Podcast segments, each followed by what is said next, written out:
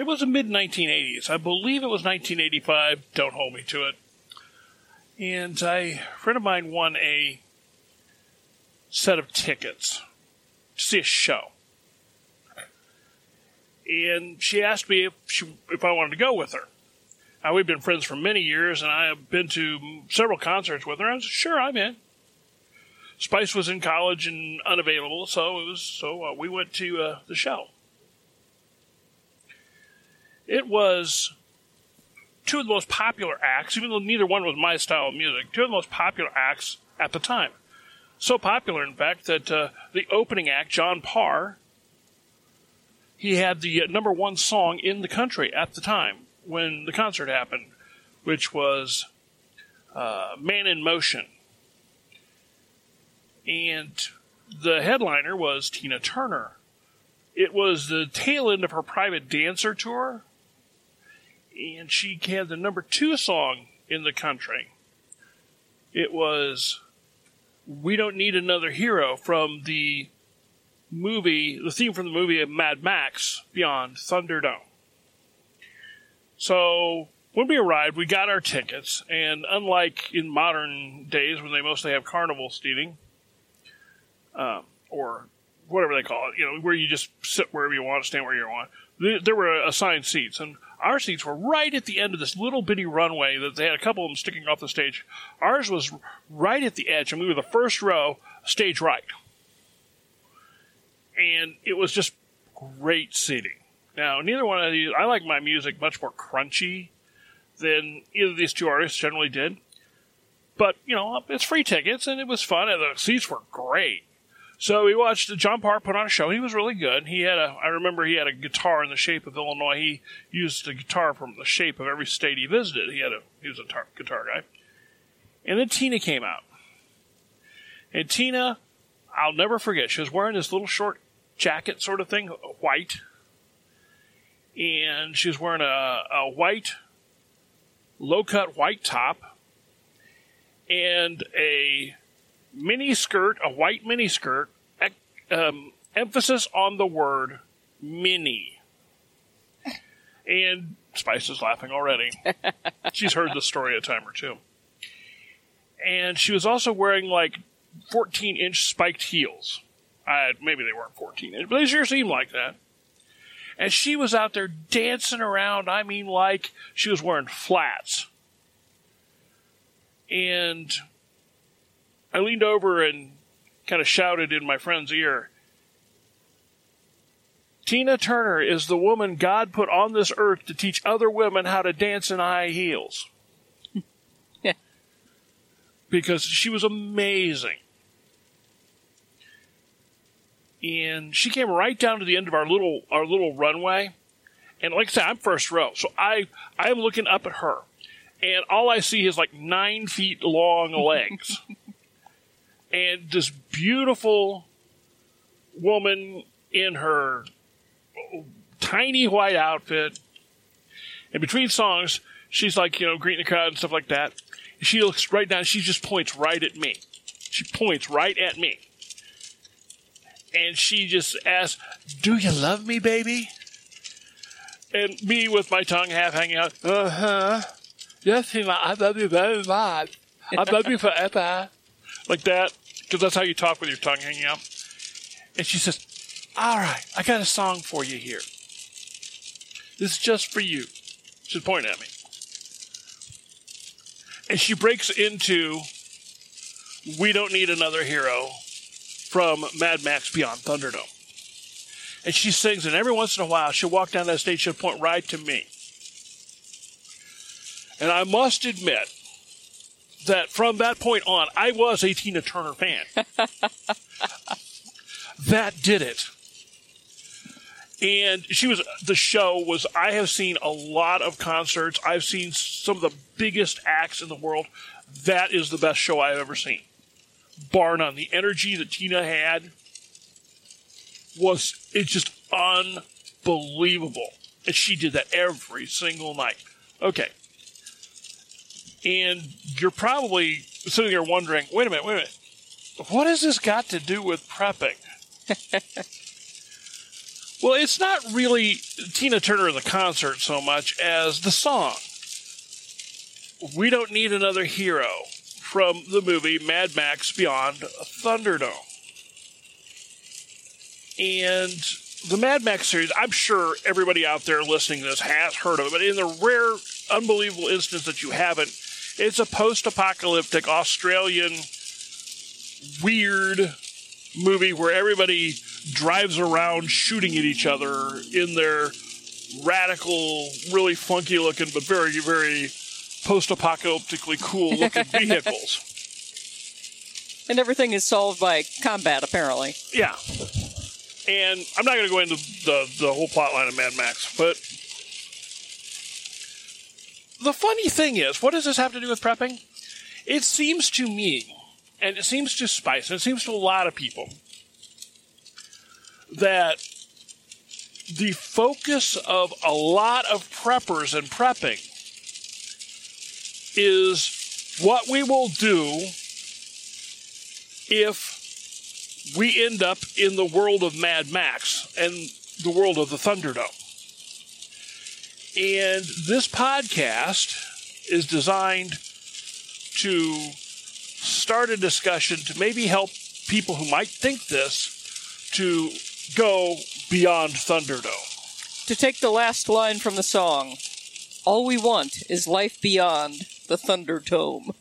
Yes. So let's take a good look at why prepping for the Thunderdome experience, whether figuratively or in probably a couple of cases literally, is a really counterproductive idea in a lot of ways. And first of all, I apologize about the background noise in this. We'll uh, uh, we're driving in the car in the rain, and you're hearing pro- you're probably hearing raindrops. So I apologize about that. But like anything, prepping is come as you are. Podcasts or come as you are. This is this is what the time we have. So this is what we got.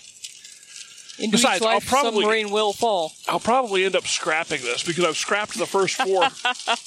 I've scrapped the first four attempts at making this podcast because I just get too mad.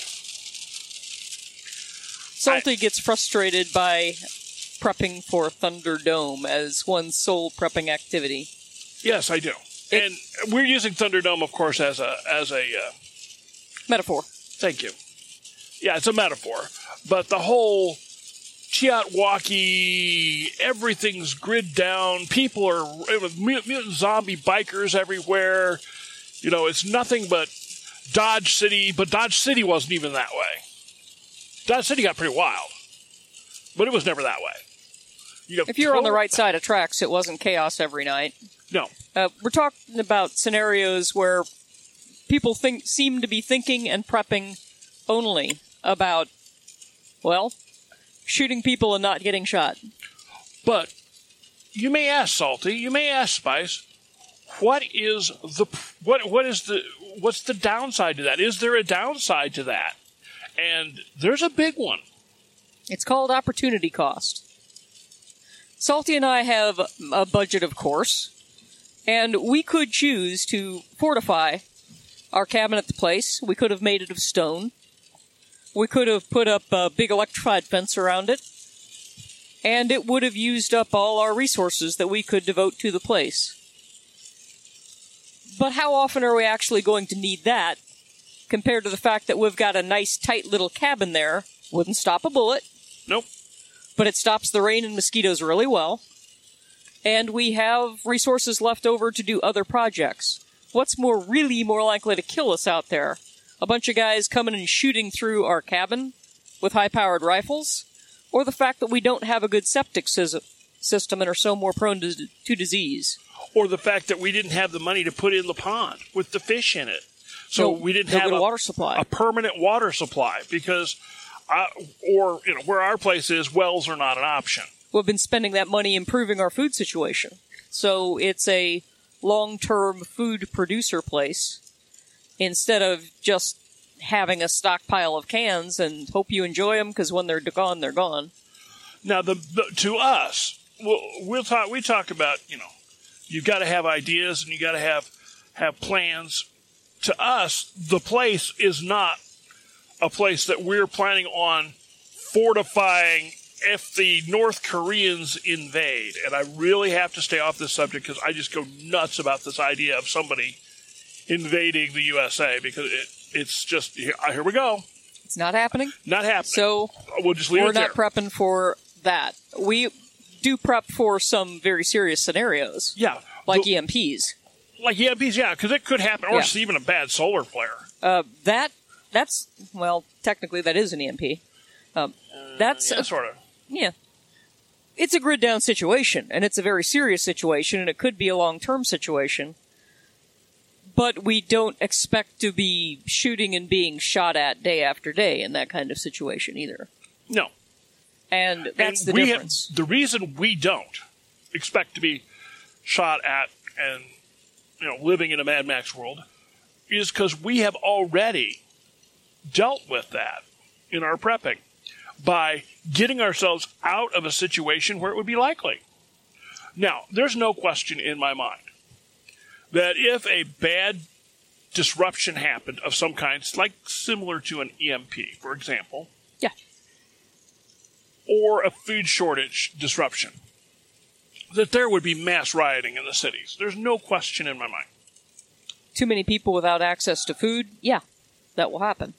Right, I get that. And in fact, I don't, you know, I, I, I would not choose to live in a city because I, hey, everybody, everybody in my neighborhood, all the way around me, I know every one of them. I've known every one of them for years.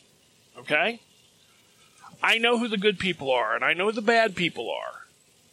And I can see it coming. In the city, you have no idea who these people are. You could be a block away from having a great neighborhood, can be back to back with a horrible neighborhood in the in the city or in the suburbs. So, you know, Riots are mostly comprised of disaffected young people, and we don't even have that many young people in our county. So, right. you know. So this is this is this is actually a, a prep that we have done. But you a know, I'm not choice saying as well as a prep. right. I'm not saying that that we should not plan for social unrest because that's unrealistic. We would plan a lot more for it if we lived in somewhere where it were more likely. But we still wouldn't be using that as our primary focus of what to prep for. No, what we what we would be doing is just making some realistic choices. But you know, you're just not going to see Mad Max I see most a likely. whole lot more people on the internet talking about all the weapons they can stash in their bob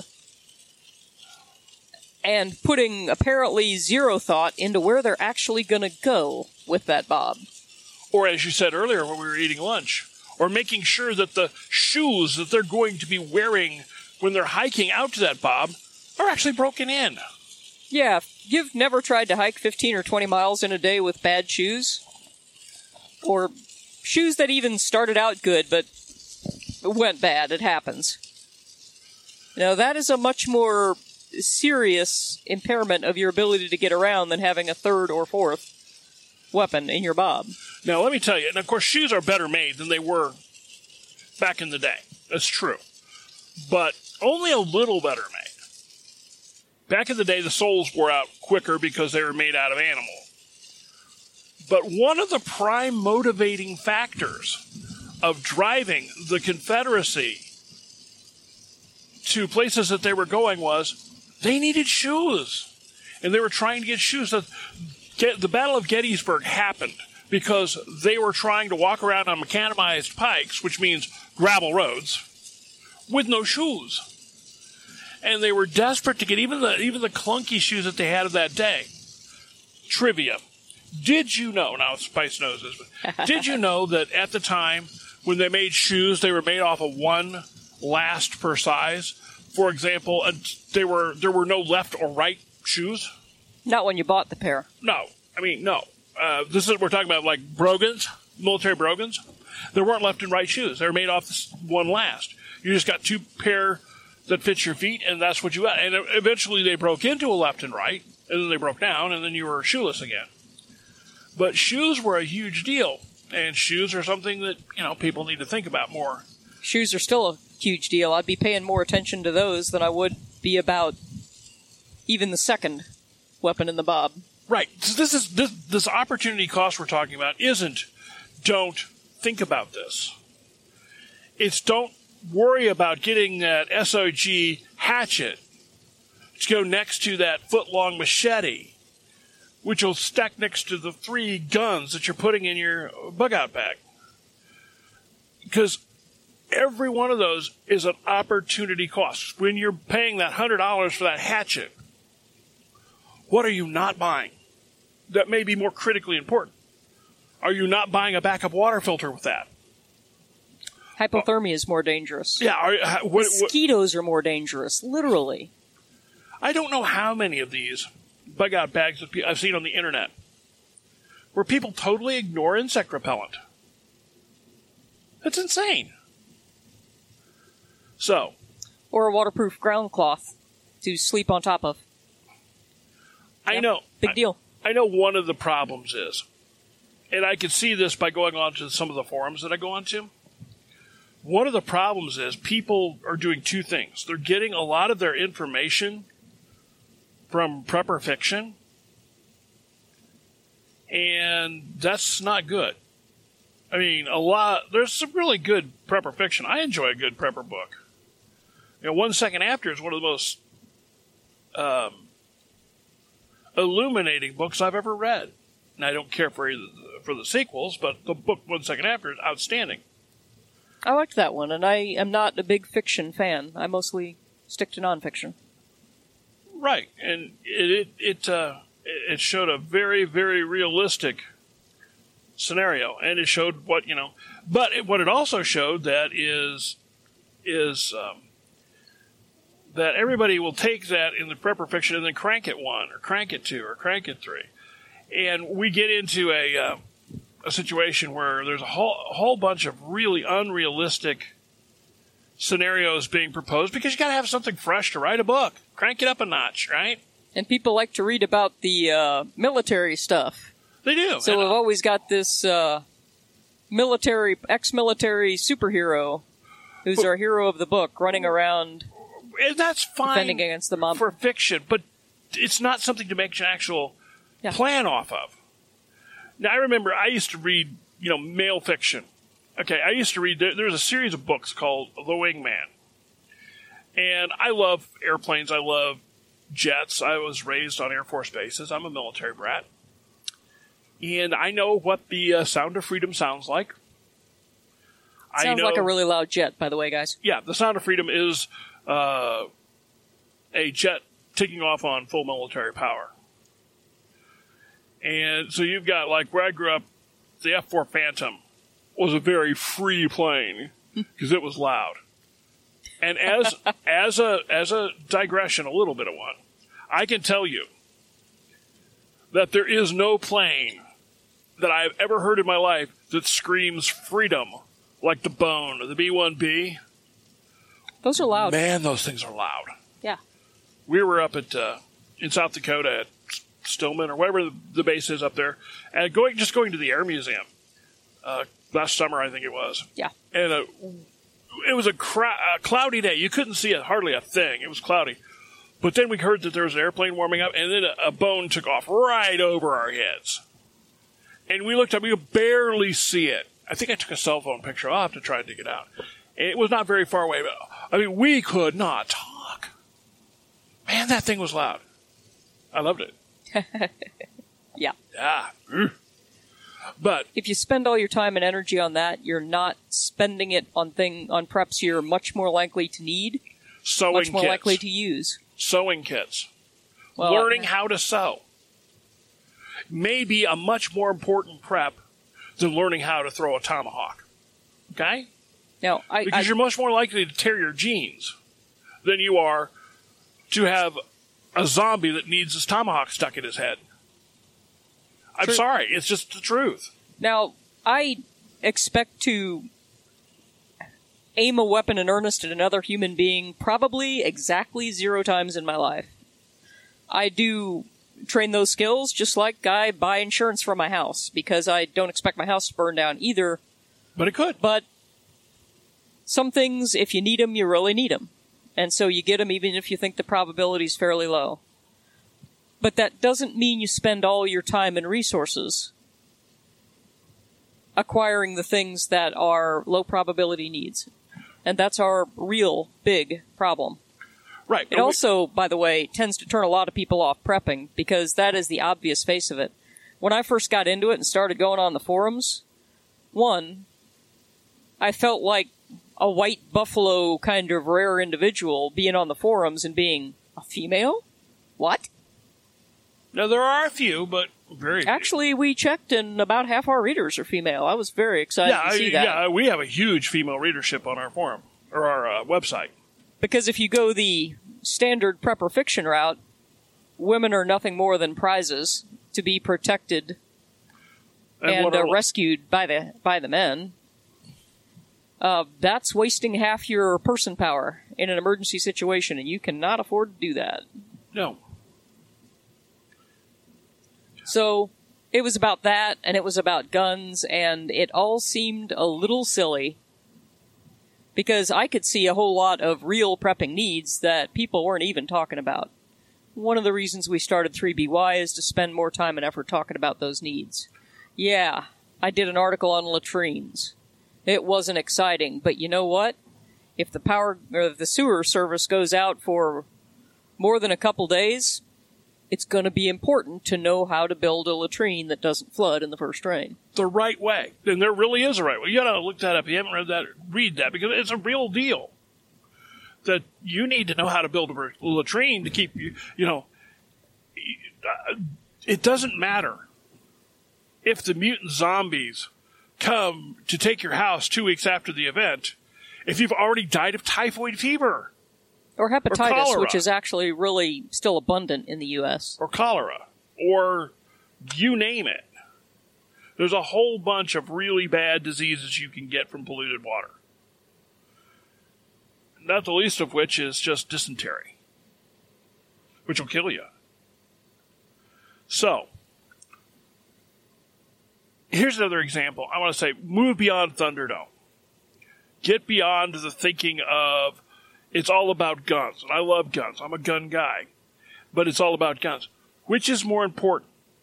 To have three extra full, extra and full Magpul mags full of green dot. Or three fresh fire extinguishers in your house at three different places. Which do you think you're probably going to use more? Which is going to have more impact on your life. I'd say the fire extinguishers. You know, I don't know how many people who are preppers don't even keep fire extinguishers in the house or just have one. One And of our they keep it in the wrong place. one of our contributors at 3BY has in the past lost his house to a fire. Absolutely. I uh, work for the Red Cross, and I know it happens to dozens and dozens of people, even in the state of Missouri, every day because I see the Red Cross files. And we only help the people who don't didn't take care of it well enough themselves to be able to get by until they're back on their feet. Right. It, obviously, if you own, you probably have insurance because it's rolled up into your rolled up into your escrow for most people. Or if you don't, well, Or if have you to- really actually own instead of the bank owning, yeah, like yeah, then, then you you buy I certainly hope you do, and most people do. you buy insurance. And if you're a renter, you need rental insurance. Fortunately, most most apartments are now requiring that as as part of the deal, which is good. Rentals insurance if you if you own, that's great, but if you if you don't, rental insurance is dirt cheap, dirt cheap. 100 bucks a year. And man, you're cuz you're living in an apartment building, you're not only uh, living with your own good sense needed, but you're at the mercy of all these other dingbats who are living around you who, gosh, only knows what's going to be happening in their apartments. So, it's not a prep for what you think are risks, absolutely. But I hope you will not let your risk assess- assessment be run by the prepper fiction and by the big, dramatic, awful scenarios. I'll hope you'll take some time to actually think about what you're likely to really need, and base your prepping off that. I, I had I was on a prepper forum the other day. I don't remember which one it was, but I was on there. And I saw somebody asking a serious, actual serious question. And at the time, I thought it was ridiculous. The most ridiculous question I've ever seen. But then I was reading a, a piece of prepper fiction, which was awful, and I'm not going to go into that because I'll just get mad. And I realized where that question came from. The question was when, not if, but when the Russians invade the USA, will they do so using AK 47s or AK 74s? Okay, putting aside the fact that the Russians invading the United States is absolutely impossible, putting that aside, I was just like, I, I actually posted a meme on there. Uh, one of the Joker memes. Not sure if serious. Yeah. because that's such a dumb question. And then I was reading this book. I was going to do a review on it, but I can't do a review. I just it's there's nothing to review. It's just just so Just bad. don't would pretty much cover the review. Um, and the question came. Well, the first thing was the author screwed up in the first. He screwed up in the first book of the series. I bought the compendium for $1.99. so it's not like I was out a bunch. But he screwed up in the first series, saying that you know the Russian troops and the Soviet or the Chinese troops and the North Korean troops were using AK-47s. Yes, the Russians, the Chinese, and North Koreans were all involved in this Move fast. Um, they're all using AK-47s. Well, the Russians haven't used AK-47s in years, like a long time. They use AK-74. It's different round, much more similar to the the .223 round. And the author of the book didn't know it. It was just a typical, you know, and the Russians were invading the U.S. So, in the second book, which again I made it part of the way through the second book,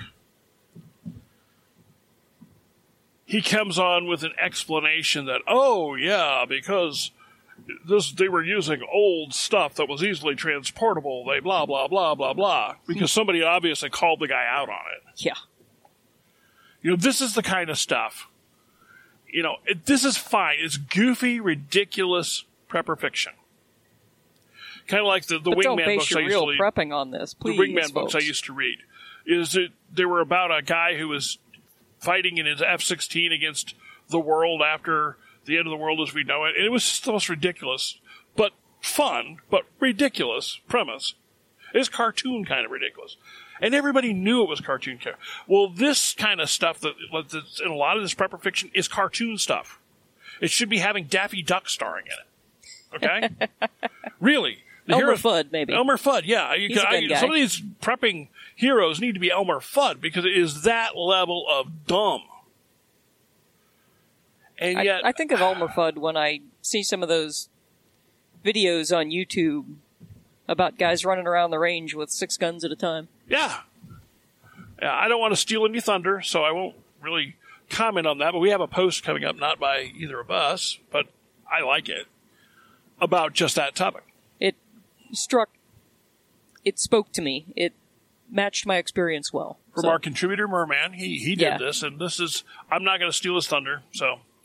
But he did good. he did a good job and uh, we're just what we're the whole point of this entire podcast is we just want people to stop thinking about thunderdome and start looking at okay what is the most likely thing to happen that i need to prep for because when you prep for the most likely things to happen you get your priorities straight, and that still helps you if Mad Max comes. You're still in better shape if Mad Max comes. Mad Max is not going to come, most likely, in your lifetime. It could. Spending the extra money to reinforce our cabin so you couldn't shoot through it is probably something we ha- would never get a bit of return on. No. But putting up the fruit trees Valuable now.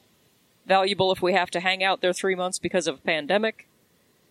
Valuable if an EMP hits and electricity goes away for the rest of as long as we live. So there you have it. This is our. Hey, I think we actually got through it without me getting too mad. I'm pretty. I'm pretty proud of myself. Yeah. That's pretty good. You did good. All right. So we'll talk to you next time. Thanks for thanks for listening and thanks for supporting the podcast and pro- and the show. Go find Tina's Beyond Thunderdome and listen to it as a closing theme. Oh yeah, the the video is on, it's on YouTube. Yeah, yeah. I'll, I'll I'll put a I'll put a, a a link to it in the in the show notes because it's a good song. All right, we'll ch- catch you next time.